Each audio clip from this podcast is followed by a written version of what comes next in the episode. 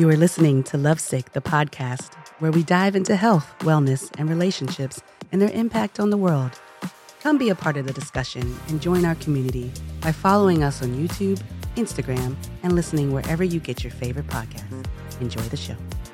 Hi, um, welcome to Lovesick Podcast. This is our very first one. Um, my name is Jada. I'm your host.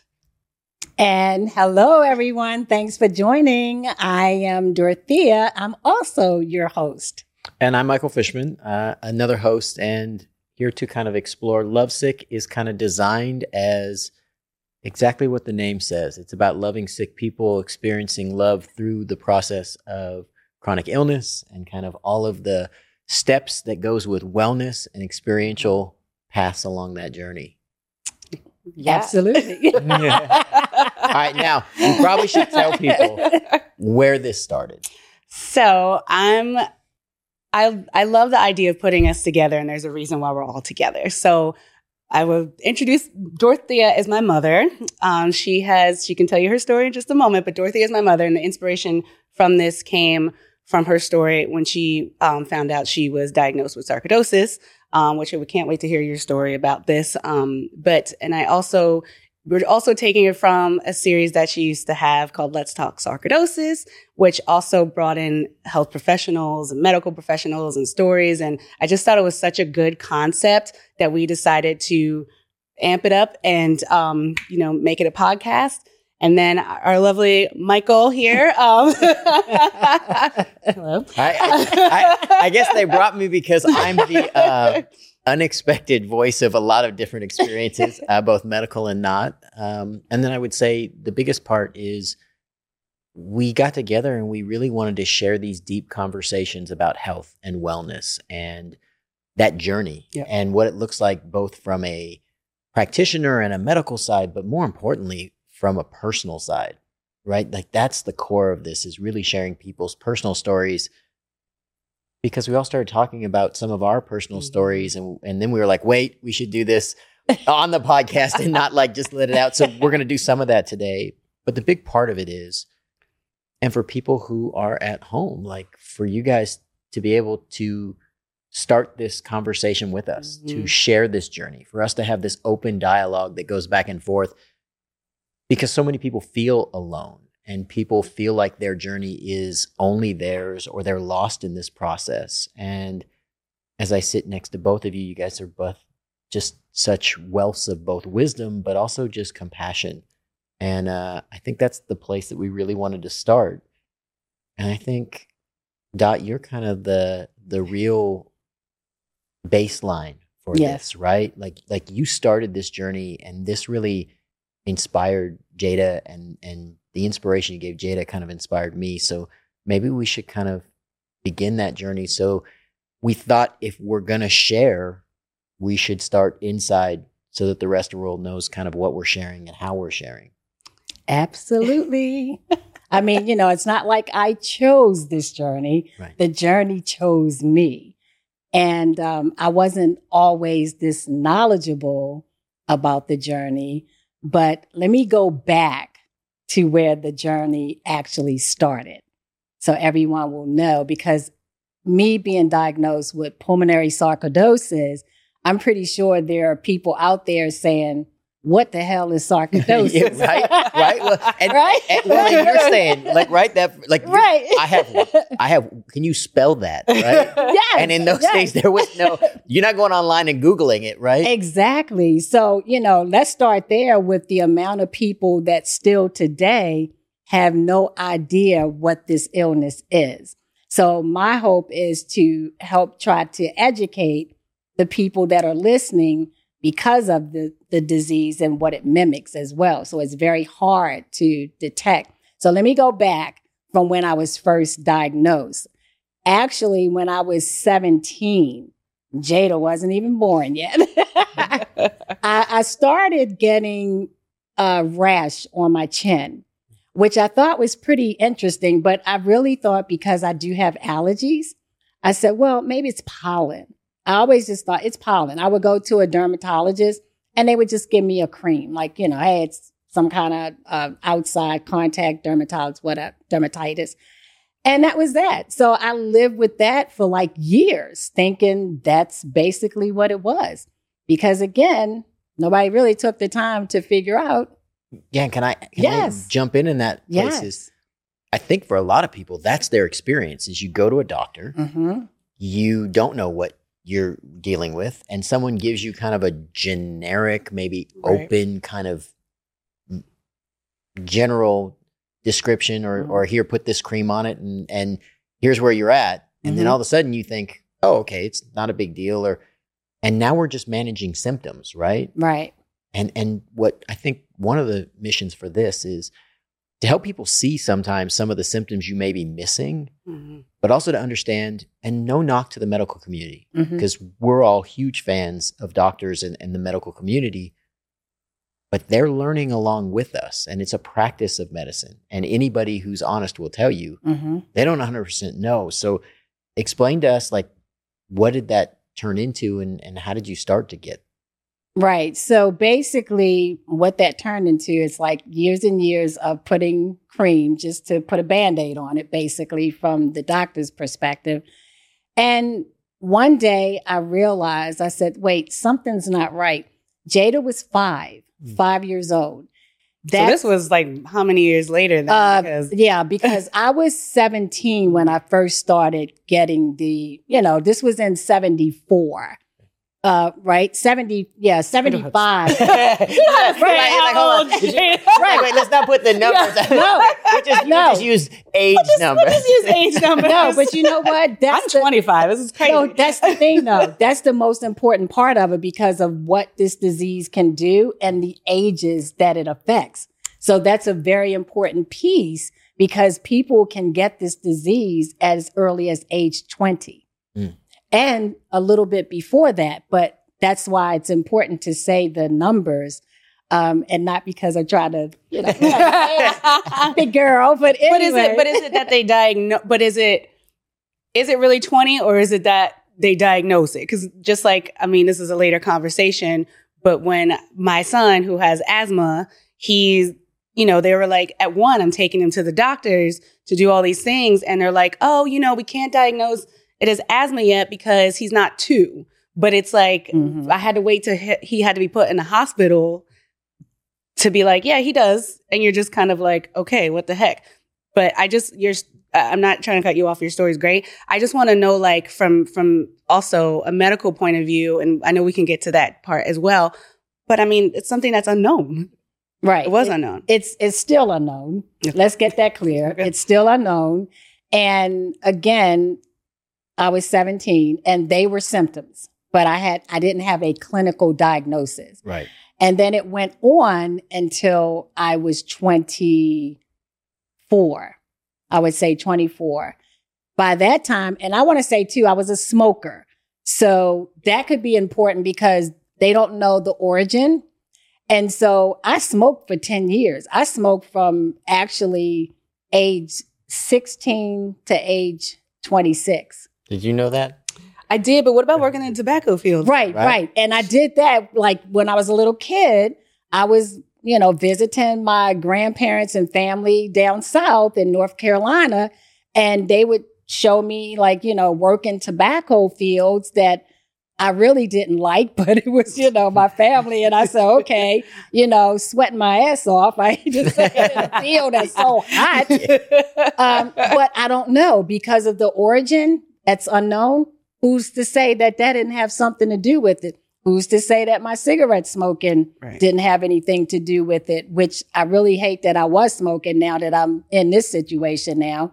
But moving forward, um, Jada was five, and one day I literally woke up and it looked like I, I mean, I was sweating profusely, Mhm. and I had a weight, uh, a really drastic weight loss. I looked like somebody like a skeleton, and I just had this really bad cough. It was a dry cough, and I just kept coughing, coughing. It was persistent. It just really would not stop.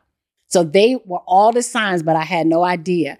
Then I had excruciating pain throughout my body. Like my, I, I was just in a lot of pain. And I, I said, gosh, what is going on with me?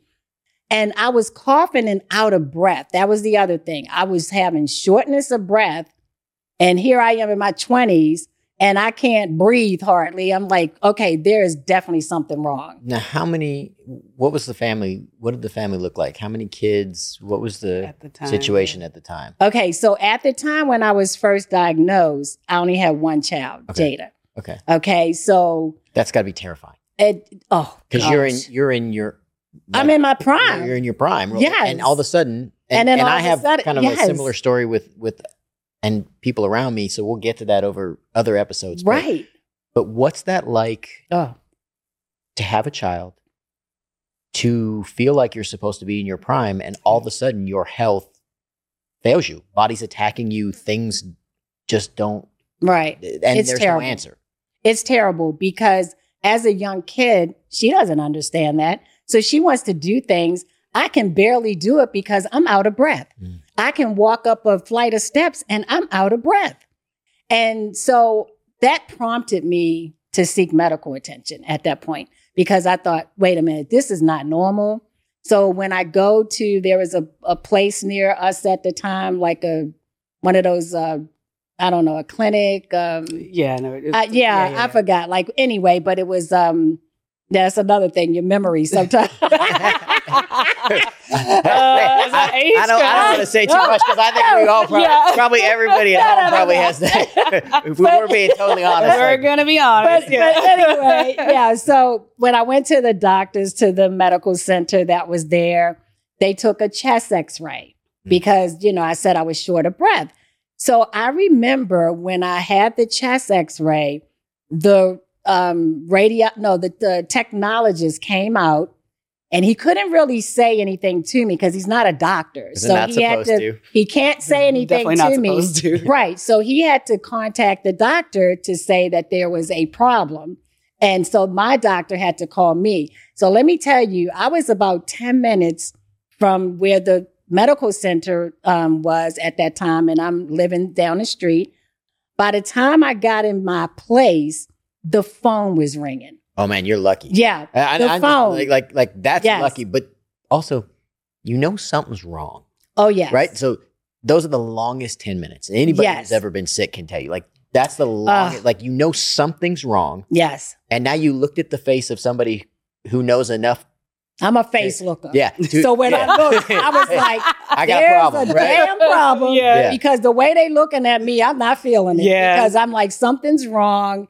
And when that happened, all I could think about was Jada. Right. Because, you know, I had my parents, her dad, everybody was very supportive. You know, I had support, so I didn't have to worry about that, especially her dad, because he had to end up taking care of her while I was in the hospital. So when I got home, the phone's ringing. All of a sudden, I pick up the phone. My doctor's on the phone, and he says, You need to turn around and you need to go to the hospital and admit yourself, and I'll be there. And I was Ooh. like, What?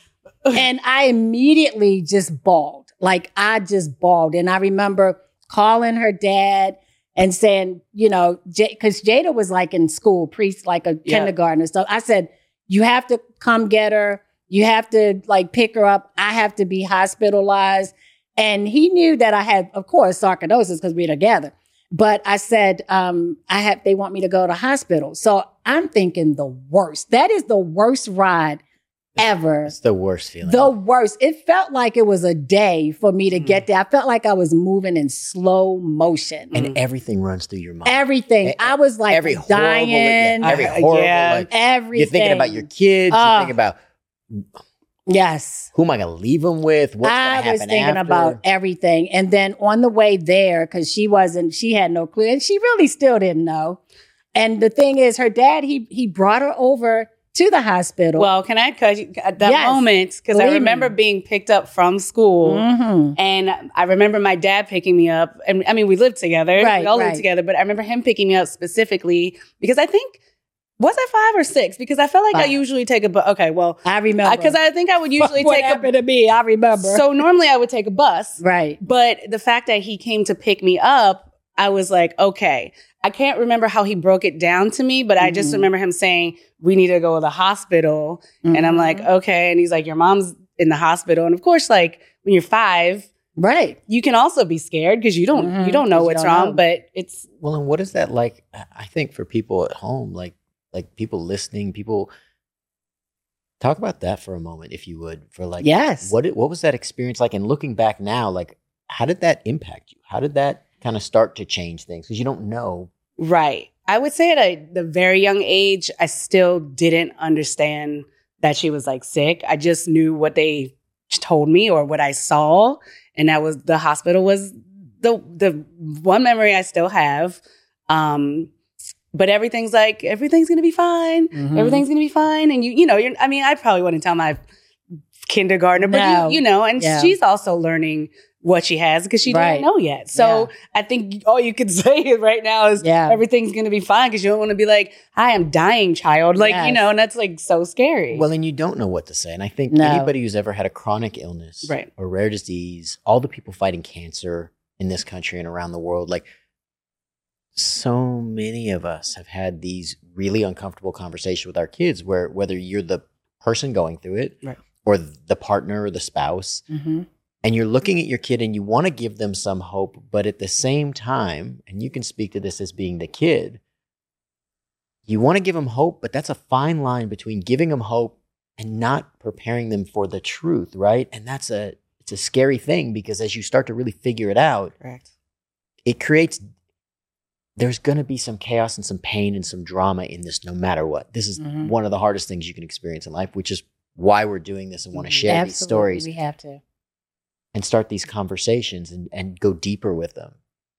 But also, like, when you don't know as the kid, right? Because Or even as the mother, I didn't even know. She didn't know right away. Yeah, No, I did didn't know what was wrong with me. You know, like being in that situation, they running all these tests, doing uh, CAT scans, MRI, another chest X-ray, and just picture this: she's five.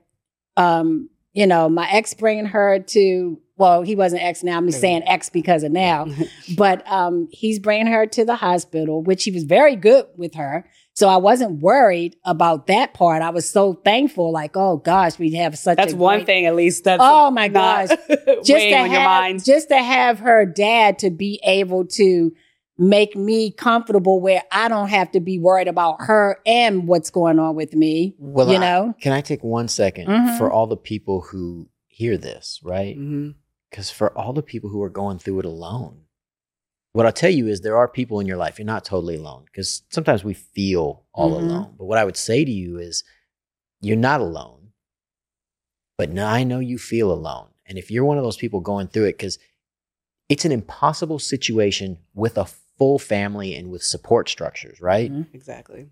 But when you don't have that, like it's unfathomable in a lot of ways. And and so in your guys' case, you were lucky It was- because there it was- because there I was was, a blessed. structure. Yeah. I was blessed. And then once they, I was in the hospital five days. Just you know, so you know, five days of test, test, test, test, test. On the fifth day, that's when I got some kind. Prior to that, they told me, "We think you have lymphoma, cancer." So imagine I'm thinking, oh my gosh, I'm dying. Mhm. I have a little girl, I'm dying. which is already you already thought the worst. right. So which, I thought which is the, the worst. worst thing in your mind. And Yeah. yes. This is spending Right. lots of time around the medical community and in hospitals Yeah. In my life and then doing Mhm. a lot of volunteer work also. It is the worst when you get the the wrong Oh. diagnosis or the wrong predictor Oh because gosh. you start diving head deep into the chaos of what that means and you don't even know enough yet but it's the only i'm going to say quasi answer you have Ugh. and so you you find yourself so deep into Mhm. researching it and now now you're looking for symptoms right and sometimes you're feeling symptoms like do i have that is this something Right. is this other thing part of that so when they tell you you have lymphoma right Right. Like, they said we think you have lymphoma. And the reason that they said that is because I had a drastic weight loss. Mm. So they thought, well, maybe she has cancer because she has this drastic weight loss. But then they didn't know still. They were like, well, maybe you have lymphoma, maybe you have uh, lupus. They didn't know. So when the uh, pathologist, because they had to take a biopsy, so they took the biopsy in my neck, and of the glands because let me just tell you with sarcoidosis, it's an inflammatory illness that causes like non-cancerous granulomas that can attack any major organ of your body. Right. And for people, those are like masses. They're like Yes. they're like bumps and things and, and the lumps of biopsies. cells. They're going in. If you haven't had one, man, you're lucky because hmm it they go in and they have to take a piece of this so they can study it in the lab, Mm. which means it's invasive. It means you're getting cut. hmm It means you're terrified. It it means a lot of things that kind of add up in a hurry. Ugh. But these like nodules that they kind of grow, right? That's also terrifying. Yeah. And it is definitely terrifying because also um, when I went to the hospital, they were checking because literally my liver was like twice the size it should have been. My spleen was twice the size that it should have been. So I was really, I was basically like at death's door, really, because I went there and I was really sick and didn't know how sick I was. But once they found out, here's the thing that really struck me. The doctors came out as about four or five. Imagine four or five doctors walking in your room. You're like, oh, hell, here we go. They come into the room and they say, well, um, you know, um, uh, Miss McGuire, the good news is, the good news is you don't have lymphoma. And I'm like, okay, well, what do I have? Right. And there's And they- four of you. Yeah. It- one person Yeah, didn't come to four tell, you right? tell like, me you got this. four or five people. Yeah. And then they said, "Uh, but the bad news is you have something called pulmonary sarcoidosis, which affects like 90% of the uh, lungs, like 90% of the organs is basically your lungs, and it affects any other organ, your skin, you know, your spleen, everything, heart. And they said, but we don't know enough about it and we don't know how to treat it.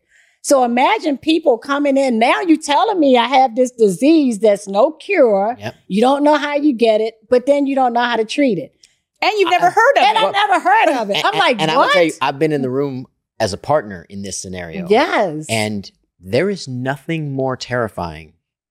You already faced all these things. You think you're dying. You think, but then when Mm-hmm. the people that you're looking for for expertise turn to you and go,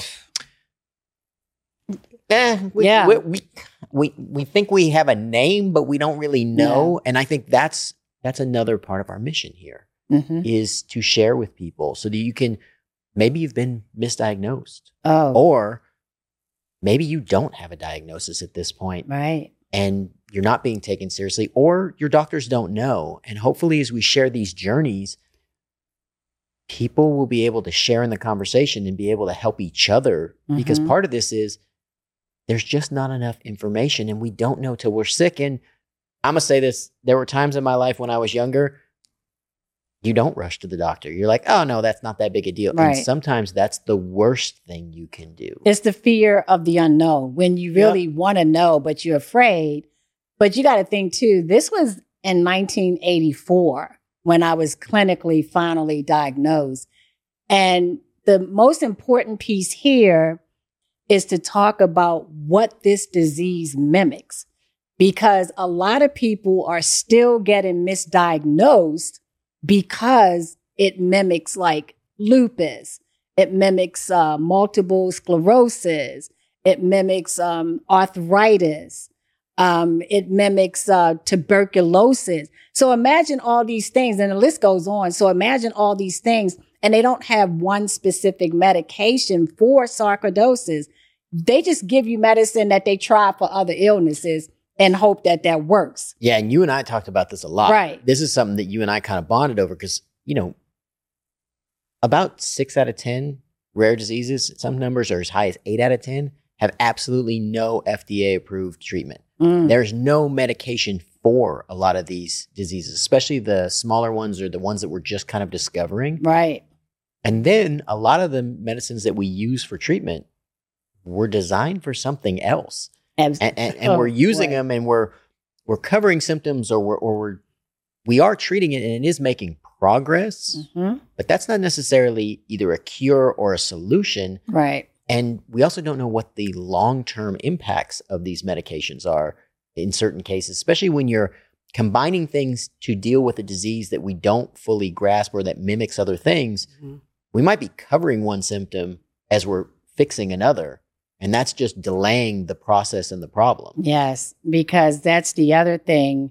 Um, the only thing that they could actually give me at that time was prednisone because it was a, a corticosteroid where they know that it definitely reduces inflammation. However, they didn't know if it was going to do that for me. So basically, I was a trial, like a guinea pig, because it's like, well, we're going to put you on really high doses of prednisone and we hope that it works because it was basically like, you know, SOL if it doesn't work. Like you're like if it doesn't work, you're just screwed. So luckily, when they put me on a high dosage, and I mean, I was on like a hundred like milligram. I, I mean, it made my face what they call the moon face when you have uh, sarcoidosis with prednisone. So I had the fat face and all that, but I didn't care. I was like, let let me get well, start on my journey so I can like beat this or like, you know, I always say, I'm not, that's not my, you know, the illness doesn't get next to me. Like I'm not my illness. But back then I didn't know anything about it. It wasn't like maybe a page of something out there. The funny thing is once I was diagnosed and then you have to actually go to a specialist because um, 90% of the time it does affect the lungs and it affects women and men from 20 to 40 years old. And in the, in the US, we have like about 200,000 cases of this illness. And the, the point is, it's more, they said African American and Scandinavian descent. Okay. So you have to go to a specialist for whatever organ it affects in your body. So for me, it was a pulmonologist. Right. So I got a pulmonologist and he was great. I mean, he, I, I think that pulmonologists and God, they're the ones that really like seriously helped me to get well again. And here's the thing. Jada was, I, I don't know if it was five or maybe six, but we had, her school had a PTA meeting. And I met my good friend that I have friends with now who also has sarcoidosis. And, but she's already had lung transplant, kidney transplant, everything, because it's just affected her different. That's the thing. This can affect people in different ways. Nobody gets affected the same. We went to a PTA meeting and I saw this lady. We just bonded. We started talking. Her son was there. Jada was there. And we got to talk. She says, I'm so tired. And I said, really? She says, I have this illness called sarcoidosis. Well, we screamed like we hit the lottery. Because I was like, oh my Yes, God. I'm not alone, right? Yes. I was like, oh my God. I said, me too. Yeah. And we bonded and we still friends today. But anytime you feel like you hit the freaking lottery, Well, But that's com- that's a common ground right there. and that's part of why you wanted to start this, right? Jen? Yes. Like, like so that people can have that moment in this community. We want to build a community of people who can kind of scream out to each other, "Hey, you're not alone." oh my god! hey, hey, here's the thing that you're dealing with. I'm dealing with it too. Or have you Mm. tried this? Have you? Here's a here's a medical treatment. hmm Here's a you know whether it be Western medicine, Eastern medicine, whether it be you know alternative, holistic. Like we really want to. but I mean, all- did they even know? Because it's they- something that They didn't. was, yeah. is, is a mystery illness, Yes. right? So Yes. it's it's it's very interesting just to be like, uh, how would you know if it, you Right. need East, you know, Western medicine or Eastern medicine or whatever? Because it's like, all right, And, now we what just- are they? And what are it- they? What are They they? actually called it the mystery disease because they they didn't know. But having her as a friend, we were uh, we had such a support system, and it felt so good. I was like, oh my goodness, I have somebody I can talk to because people don't understand it. I can't tell you how many times people say to me, "You don't look sick." Well, what the heck does sick look like? because they would say to me, "You don't look sick. What do you have?" But tell my body that inside, like when sometimes I don't feel like getting up, or sometimes I'm doing things, I'm like, "Uh, I, I I don't feel like doing that today." And and let me just say this: people need to ask questions, and that's why I wanted to become an advocate. Because when I got pregnant with my second daughter, no one told me that I could have complications having sarcoidosis and being pregnant because they didn't know. Right. So I found out the hard way. When I was pregnant with my daughter, seven months, my left lung collapsed. And I had to be rushed to the hospital because my lung collapsed and they thought I wasn't getting oxygen. They didn't think she was getting oxygen, but she's like the miracle babe because I mean, right now she's a RN. So that was one of the reasons that she wanted to be an RN because she knew what I was going through. But that was not fun. And where I lived at the time in Howard County, the hospital did not have a, a, a baby ward, a GYN section. My doctor would have to come out there if I couldn't go that ninth month they will have to take me somewhere else, fly me somewhere else, and then, or have him come out and prep to deliver um, her right there.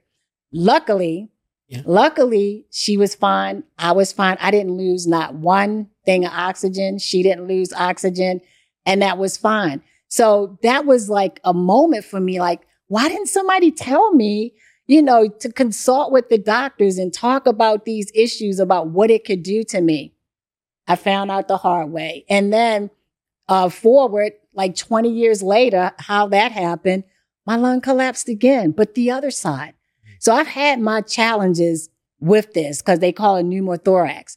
I've had my challenges and may not look like it, but I battled a lot because being in a hospital, I know you remember uh, me doing having it in 87 when I was pregnant with Casey, Mhm. and then also 20 years later. And the time that it collapsed the second time, Casey was home because she was still with me.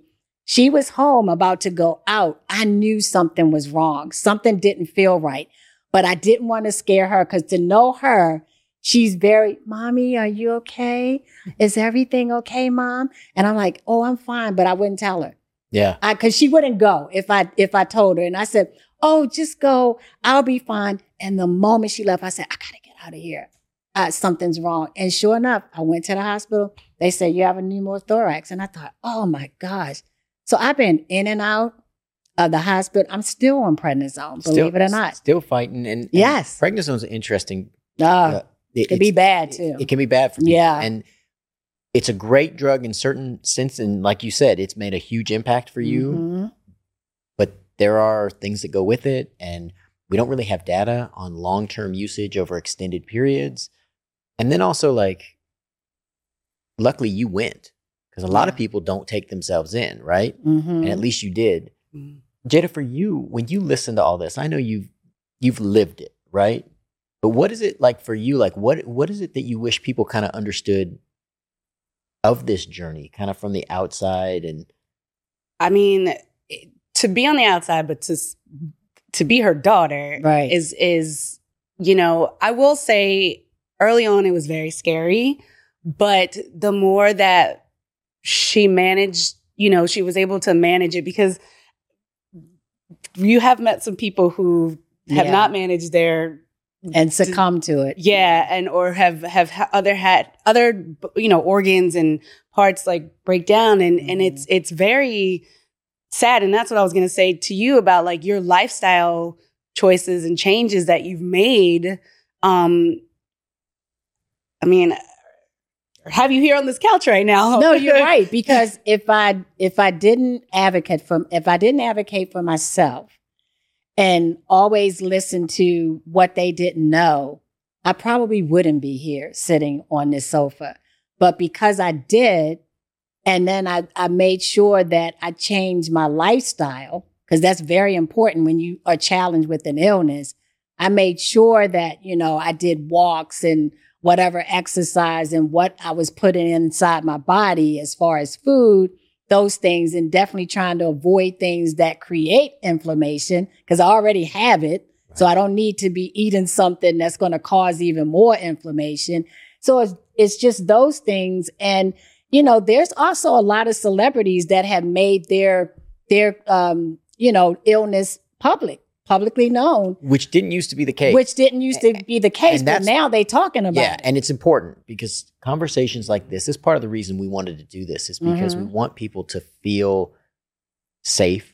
Yes. We want people to learn to be their own advocates. Um, you know, ironically, of the three of us, you're probably the most active. and I'm crazy active. Like your, your diligence for Mhm. like a healthy lifestyle it really is the thing that's kept you here and Yes. and and in experiencing this and having these conversations as we got ready to do lovesick like that's so important because if we can give that gift to other people if Mhm. we can help people find things that help you feel better that help you feel 1% better because Hey. 1% leads to 2% right and, and and that's part of it and as family members right Mhm. to share these journeys, to have these deep conversations, to give resources to people. Mhm. But advocacy is a huge thing.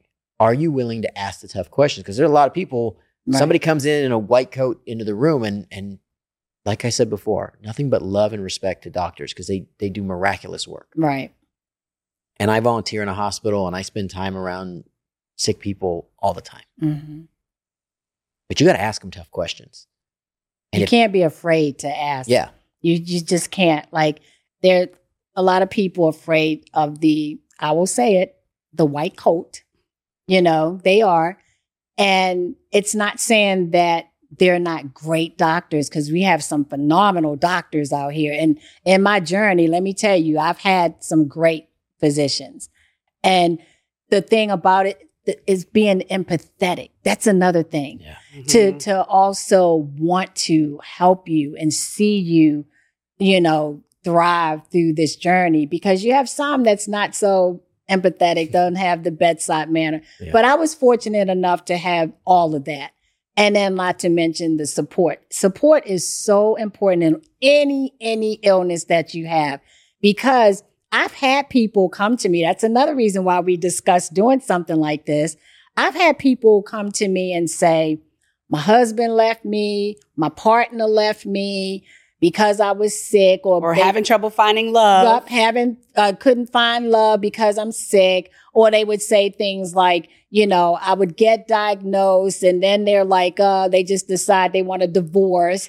And then dating you know people like well what do I do? When do I tell someone that I'm sick you know? So it was a lot of things that we thought well just this is a serious topic you know not just a person being sick but just their life in general what they're dealing with and what they're not dealing with. So, what do you have to say about that? I would say because that was your mission for this, right? And you brought us kind of all together for this. That was the mission because I've had some good conversations with people who are living with an illness. And the biggest thing was one was a couple, but it was like they've been dating since they were in high school. So mm. she she was already going through this and he was there for her.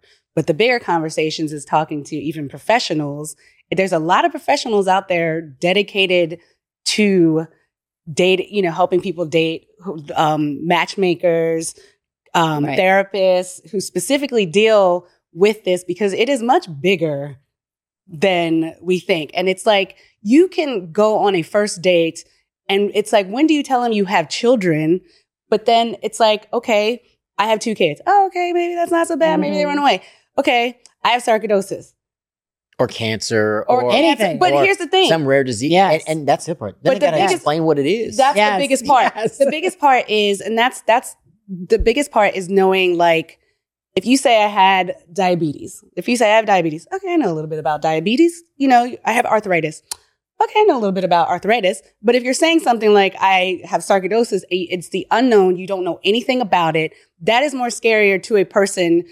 And it's like you're you've had time to process this. You could have had years, a week, whatever. But this person is learning what this is for the first time. And it's like, well, do I want to be with this person?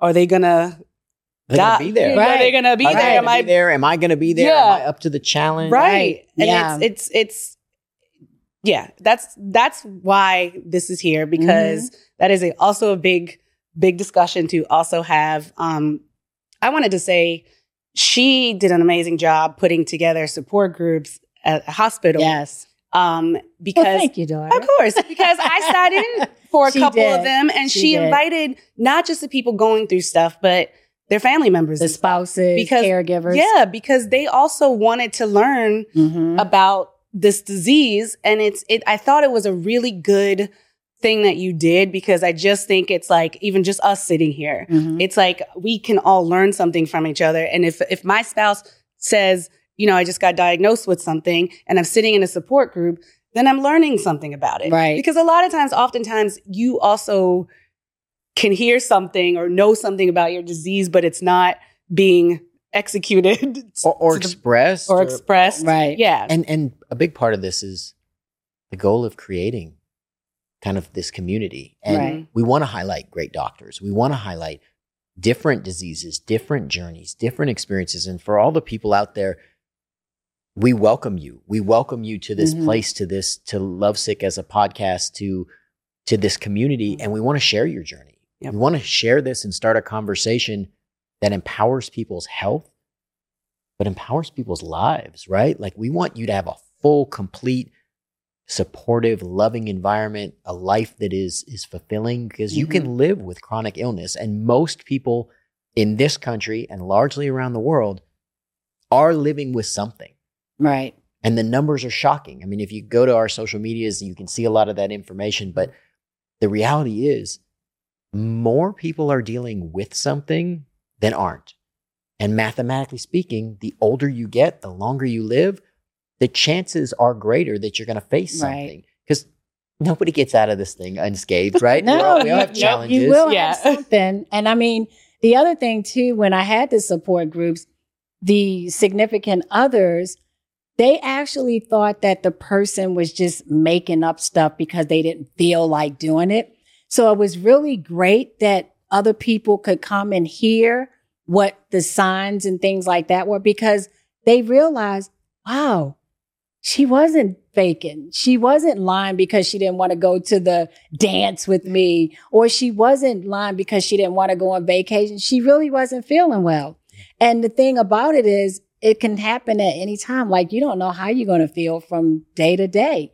But what I want people to know, I don't want people to be like scared, like, oh my gosh, I have shortness of breath. Oh, wait a minute. You know, I lost some weight. You don't want people to be afraid. But what I do want people to understand is be an advocate about sarcoidosis specifically, because you will put that on the top of mind of your medical professionals, which is most of the time not.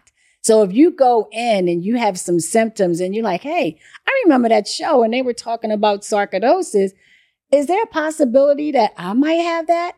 Well, guess what? Now you don't put that at the top of mind to whoever you're seeing as your doctor, you know, your uh, nurse practitioner. Now it's like a conversation. Well, you know, maybe I will make sure she gets checked or he gets checked for sarcoidosis. Yep. That's a good thing because because that it mimics so many other things. It's hard to um, diagnose. Very hard to diagnose. Yeah, and there's this community effect, right? I think we all have so much more in common. I mean, this is something you, the three of us, talk about all the time. It's like we have so much more in common than we do apart, right? Most people want a lot of the same things, but we don't always have the community or the situation or the the knowledge base to Mhm. empower that part of it. Mhm. And I think that's a big part of this too. Is at Lovesick, our goal is to help give you that community, help you find each other, help you find knowledge, help you experience this for not just yourself, but for your loved ones. So you can be right there. compassionate, right? Mhm. So you can be empathetic because there's two places that empathy, I think, are huge when it comes to being sick. The first one is it'd be nice if the if the practitioners and the medical people, and sometimes it's hard because sometimes they got a million cases and and I don't know what else they're running from this room into the next room and and they get there is such a thing as caregiver fatigue. But that's also true for a partner, right? But Mhm. if you're the sick person, you need some some empathy, some compassion. And that also feeds your ability to give back to your Yes. partner. And that makes a healthier relationship. Healthier relationships make healthier families. Healthier families make healthier communities. Mhm. And when we start talking about, you know, what do we want Lovesick to be? We want to be a community of like-minded, caring, loving, empathetic people Yes. who are willing to have the conversation. Nobody want like you didn't want to share a sarcoidosis story with the world, but you're willing to share your journey so people Mhm. can be empowered. You didn't choose this. No, it chose me. Yeah. But you chose how you deal with I- it, it- right? right. You chose to be a warrior. I, Yep. I chose how to deal with it because when I look at my family, that's what I live for. Like that's what keeps me going. And I'm pretty sure it's the same for other people because you have to think every day, what keeps me going? Well, her, my other daughter, you know, my grandkids. That's the thing that keeps me going because when you have something to live for, you're going to try your damnness to get right every single day because you have a reason to live. Not that I don't have my own life too, because I do, you know, but when you have a really good family in place, you want to be there. You know, you really want to be there for. I want to. I'm praying to praying to God I can be a 100 plus. You know, and being able to still move around and uh, you know, sing karaoke. I- Sing okay, we- karaoke. We, we may end up board- putting a clip somewhere. board It's gonna be you guys doing karaoke. We're gonna spare the whole we world. have that. We We're have- gonna- We're gonna we spare all- the world from me singing. we have karaoke nights. we See, do. We have karaoke night. We have board night. I mean, we spend a lot of time together. So it's really nice to be able to do these things. So every day that I get up, I'm thanking God that I'm like not on the, you know, underneath the ground, that I'm above the ground. I thank God every day. And, you know, I just want to continue to make sure that other people, they have the same opportunity. You know, you got to love yourself. You know your body. I don't care where you go. You know your body. You live with this body 24 seven. So a, a physician could say, well, no, this doesn't happen. Oh, you know, because hey, I know what's wrong with me. I know something's not right. I don't need somebody to tell me something's not right. Well, and sometimes people give away their power in that dynamic. Right. And, one of the things is you are the expert on your body. And bodies Mhm. are there's similarities, but they're all a little different. And our bodies change over time. You're the first person who's going to know because you deal with it all the time. And it's important that you share that. And I, one of the things for me that I would love, you have such a positive, like just a light that kind of shines out of you, this oh, beautiful thanks. energy. Thank you. How do you find that? You know- because I know there's moments, right? Like, like, Yeah. I, like we should be honest because Yeah, anybody who's ever been sick knows Right. there are days you just over it. You I don't can tell take the you- medication. You don't. I can tell you that, and that's a really, really good question because for the most part, I am the most positive person you will ever know. Ch- I, I channel my illness into positivity. And then, yes, you have days. I can tell you some of those days for me is when I get people contacting me about things and it's a lot to like hear that somebody died every day or, you know, somebody's hospitalized and they're not doing great. Well, then that makes me start thinking about, you know, oh my goodness, because they have the exact same thing. But what keeps me positive, I don't know their lifestyle. That's the thing.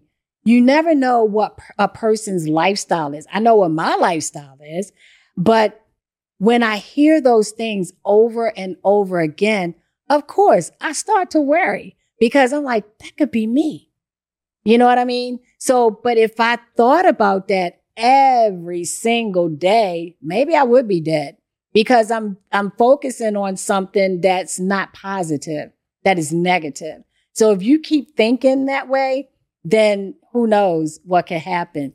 So even though I hear a lot about things happening, I know what I have. It's no cure. I'm going to have this for life. You know, uh, sometimes it go into remission. Sometimes it doesn't. Mine right now, I know it's still pretty much there. But the point is, I just try to change the attitude for myself, but then also for other people. Because I like to let people know just because you have an illness, that doesn't define who you are. Yes. It doesn't. You know, you can still live your life. It might be a little different, you know, that you can't do all the things you used to do. Give me a hula hoop. I'll show you because I can hula hoop. she really hoop. can though. I can. Another thing hula we're gonna hoop. do. this, this, this may be on social media. We may we take requests. Be careful about what you request, but I Hula hooping, Like, I want to see it. karaoke. I want to see it. She's very Look, good at it. She's The, very good the girl can hula hoop, and I can also bowl. Okay. You And know, skate. and skate. Yeah. you know so i grew up doing this stuff I, I grew up in baltimore and that's the other thing that's another important piece of any illness where did you grow up because a lot of people are connected and have these illnesses because the environment of where they grew up so I don't know what that may have to do with anything, but somebody could say, Oh, you know, I was born in Baltimore and raised too, but I have this illness. So the environmental element could be a, a big factor in this illness. You know, they do say that it could be environmental. They say it could be hereditary. Right. They don't know. They don't have that information. and a lot of rare diseases. This is one of the problems with rare disease. We don't have enough. We don't have enough data Right. because people don't share, and part of that is because the stigma of telling people you're sick. right. We don't have enough information as to whether it's hereditary or is it environmental or is it a combination of both. And sometimes it happens in pockets. Like it'll happen in a 10 or 15 year period in an area, and then it happens again in another area. But you don't know that unless people are sharing, right? Mhm. You can't see that. And in order to track that, you have to have people who are willing to have open conversations. Like this is a brave thing to stand out front. And it, and this is one of the reasons why we decided to be just us this first time is I admire anytime someone says, Hey, this is what I'm dealing with in my life. Because it's easy to go private and it's easy to pretend it's not happening. Right. Which I did initially. And it's normal. Which I did. That is very normal, though. Yes. But- I didn't want anyone to know. no, and it's a process, right? Mhm. And, but, and I'm not telling anybody they have to share, right? Right. You come to it and you should share again with empathy and when it's authentic to you. But I would tell you, you're not alone. And sharing may empower somebody else on their journey. And it could save you, it could save them. But also, I think there's this thing of if we talk about our humanity, if we talk about our vitality, if we're honest about the fact that most people are living with something, it also is inspiring from the standpoint of like, okay, you're dealing with this, I'm dealing with that. How do we mm-hmm. empower each other? And I don't have to feel like I'm alone in this, or I don't have to feel like I'm failing or my body's failing, right? Because that's part of it too. Is on a sick day, on a bad day, those are the days where you're like, everything's fighting you. My body's fighting me. hmm Like, and we know, even from a mental health standpoint, people have days where they feel like their mind's fighting them, even if you are healthy, right? This is part of this journey is loving each other, hmm you know, through sickness, loving sick people, loving even yourself through your sickness, being in love and accepting that people are going to go on this journey. This is all part of what we plan on kind of sharing and building here. And can I tell you something? Like, if people didn't know me from like growing up with me and didn't know that I had the illness, they wouldn't know that I had this illness. They really wouldn't. But because I share it is how they know. And if they grew up with me, they know. But because I share the fact that I want to help save a life, I want, if it means somebody just getting a quicker diagnosis, which could save their life, because I didn't have that. I didn't have somebody to, to say, you know, hey, look for this, look for that. And then you could possibly share, you know, that information to help save a life, you know? Um, especially knowing that it can just mimic all these other illnesses. You want to get diagnosed because this particular illness, you don't want to be wasting a lot of time and not being properly diagnosed because there have been people again that succumb to the illness. But you know for me i tried to like stay active you know i really try to stay active i mean i like dancing too but then sometimes i gotta realize girl you got sarcoidosis you ain't gonna do all that dancing and not get out of breath but sometimes i'll be at her house and i'll be like dancing like oh okay then I have to stop. Like, oh, that's enough. Okay, Yeah. you your turn now. I know my limitations. well, and you know your body. I, sh- Uh, I and, certainly and you're kind of educating us, you know, and it's a, it's a beautiful gift, right? Right. Because you're going to give people knowledge. You drop pearls of wisdom, you know, sometimes I don't even think you realize how big some of them are. And, and for Jada, for you, what's the beautiful goal of this? Like, like what's it like to live with your knowing your mom's fighting, but also knowing your mom's thriving, right? Like that's a beautiful gift. No, it's amazing. And honestly, it, like there was a time when I was scared when I was younger and I was like, I would just love to have grandkids someday and have her Right. meet them and, you know, vice versa. And now she's like Right. an awesome grandma to three. Thank you.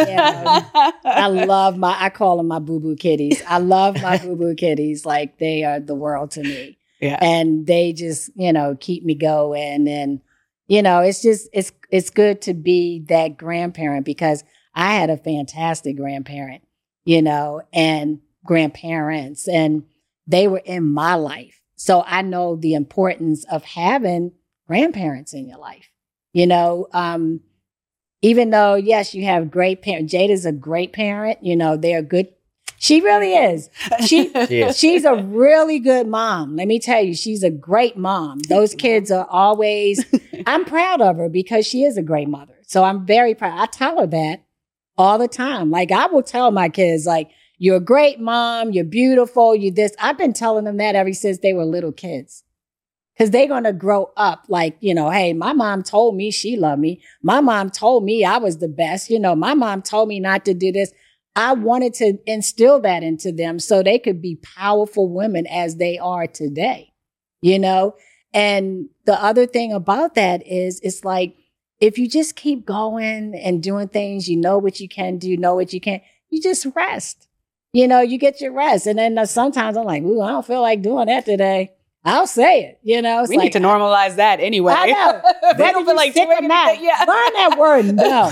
yeah. N to the O. and, and and learn how to deliver it well. Like Yeah. right, like Learn the word no. Like I'm not afraid of saying no. Like if I know, because first of all, sarcoidosis and stress do not go well together. So I have definitely cut off people Mm. that have caused me unnecessary stress.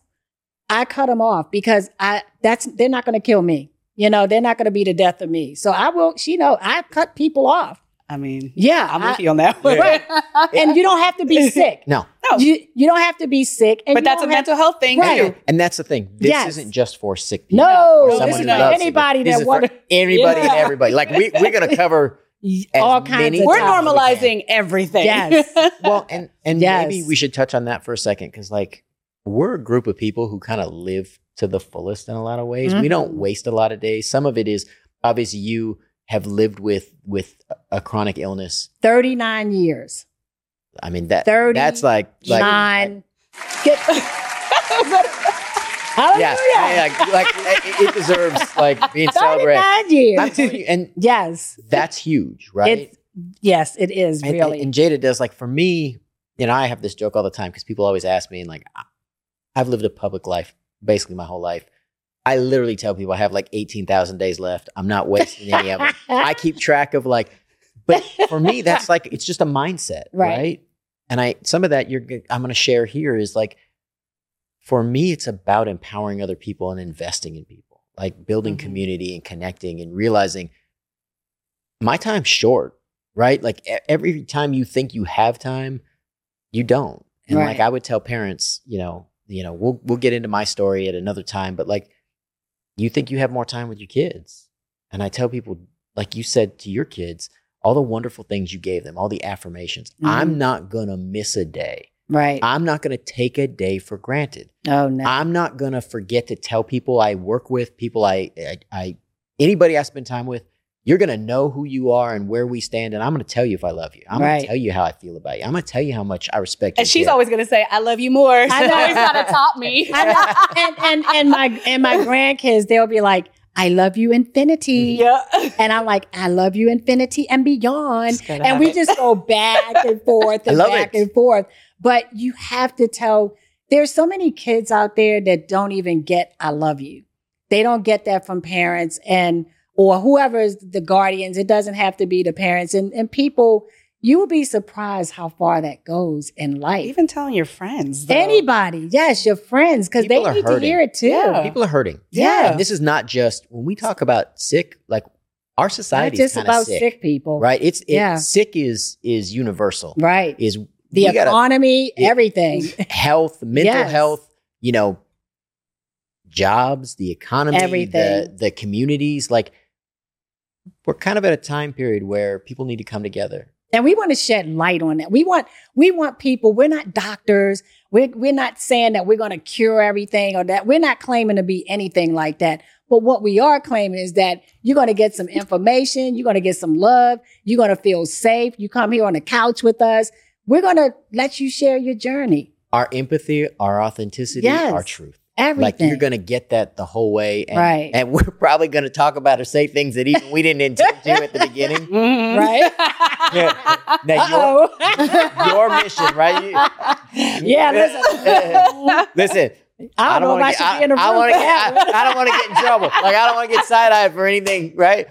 She give me the finger. I'm like, it's your turn. Oh my gosh. Yeah. Funny.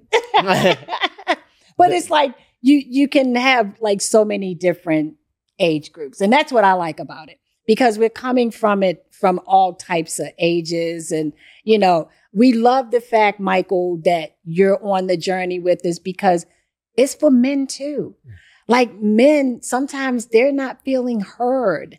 Not to say that they may not have support or whatever the case may be, but sometimes men don't want to talk about specific issues around women or I'm gonna be honest. or around other men. or around Well, other men. a lot They of might want us to talk to Uh, them. well, you know? a lot of times men don't want to talk about stuff, especially Right. when it comes to health, because if you want to be that protector, you want to be the warrior, you want to be all these things, right? All of these things that we define as strong masculine traits, and women do them too. So Mhm. this decision of masculine feminine is is we get in trouble sometimes because we make things all male or all female. Mhm.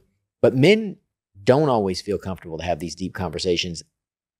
And I would argue that's why we're losing men at a faster rate. Right. I would argue that that's Right. why the depression is so much higher, the percentage of men committing suicide, but also the number of men who are dying earlier than their partners. Because men don't go get treatment or don't go get diagnosed. A lot of times they don't want to tell anybody they're hurting. They don't want to tell anybody they're sick. And, or uh, they want to be tough. I mean, I hate Yeah. to say, it, Right. but it's that tough tough it person out. mentality. It's, or it's just like, it's fine, I'll get over it, or whatever. but in your opinion, though, why do you think that is? Societal. I mean, some of it's societal. Some of it is also you want to be the warrior, right? Like you don't want to burden anybody else. I remember there are times in my life, right? Like, and it's one of the reasons why I said to you, it's so brave. And, and Jada and I have talked about this is there are times where I was struggling. I didn't express it to my kids. And there was times in my life, you know, 10 years ago, 15 years ago, I probably couldn't have sat here and had this deep conversation because I wasn't I wasn't open in that Right. way, right? Mhm. Because I had, you know, I was raised in a house where, you know, my dad was born in China and then grew up in Israel and then came to the United States. You know, he he's a foreigner and his mentality is old school and and he's ex-military and like I was supposed to be a soldier and a warrior. Like there was no question about it. Well, being sick doesn't go with that. And like for example, my dad has his own health complications that journey too of watching the guy that was impervious to everything, right? Mhm.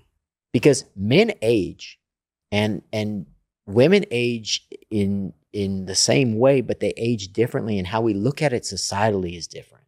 Mhm. And as guys, if your identity is you're the strong one forever, well, that's not going to happen.